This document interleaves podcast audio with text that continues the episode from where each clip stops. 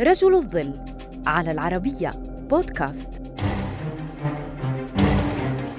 برز في الحرب العالمية الثانية العديد من القادة العسكريين للاتحاد السوفيتي الذين قلبوا كفة الحرب بفضل دهائهم وتخطيطاتهم. مثل القائد إيفان كونيف فرغم أنه كان مهددا بالإعدام بعد هزيمة قاسية ألحقها بالجيش الأحمر إلا أنه استطاع تحويل فشله إلى نجاح وحقق انتصارات مهمة أسهمت في هزيمة النازيين وأصبح أول قائد يقود قواته خارج الحدود السوفيتية.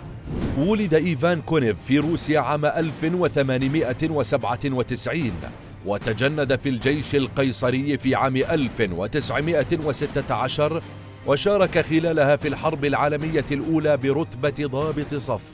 مع إحدى فرق المدفعية في الجبهة الجنوبية الغربية وبعد قيام الثورة البلشفية وسقوط الإمبراطورية الروسية انضم كونيف إلى الجيش الأحمر في عام 1918 ونال مع مرور السنين العديد من الترقيات.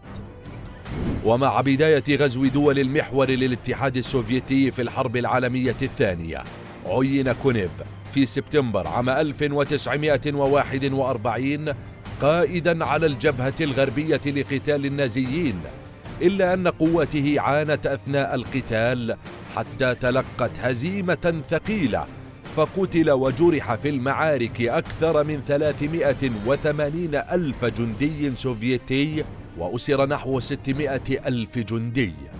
بسبب الهزيمة المذلة مثل كونيف أمام محكمة عسكرية وواجه حكما بالإعدام لولا التدخل الشخصي للمارشال جورجي جوكوف الذي أثنى على ذكاء وتكتيكات كونيف وطالب بعودته للقتال.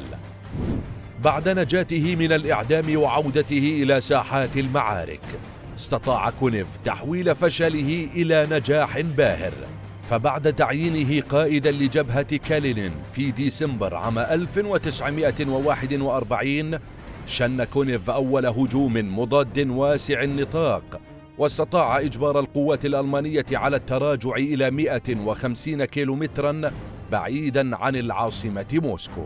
وتابع كونيف انتصاراته في المعارك خاصة في معركة كورسك الحاسمة في صيف عام 1943 التي سجل فيها سلسلة من الانتصارات وحرر فيها العديد من المناطق الصناعية المهمة مثل بيلغورود والمركز الصناعي الكبير في خاركوف وأجبر النازيين على الانسحاب نحو الحدود.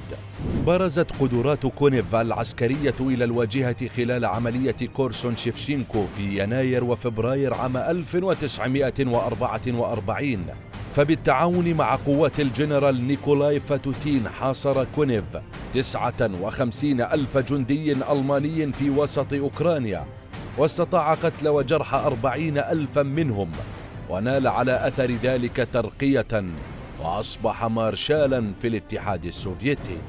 وبعد عملية أومان بوتوساني في ربيع عام 1944 التي كاد أن يقتل فيها كونيف أثناء عبوره نهر بوكا الجنوبي في أوكرانيا حرر كونيف جزءا من غرب أوكرانيا ومولدوفا وعبر بقواته نحو رومانيا ليكون أول جنرال يقود الجيش الأحمر خارج الحدود السوفيتية. قاد كونيف آخر هجوم كبير للاتحاد السوفيتي في مايو عام 1945 بهجومه على مدينة براغ التشيكية ونجح خلالها في أسر نحو 860 ألف جندي ألماني وتحرير تشيكوسلوفاكيا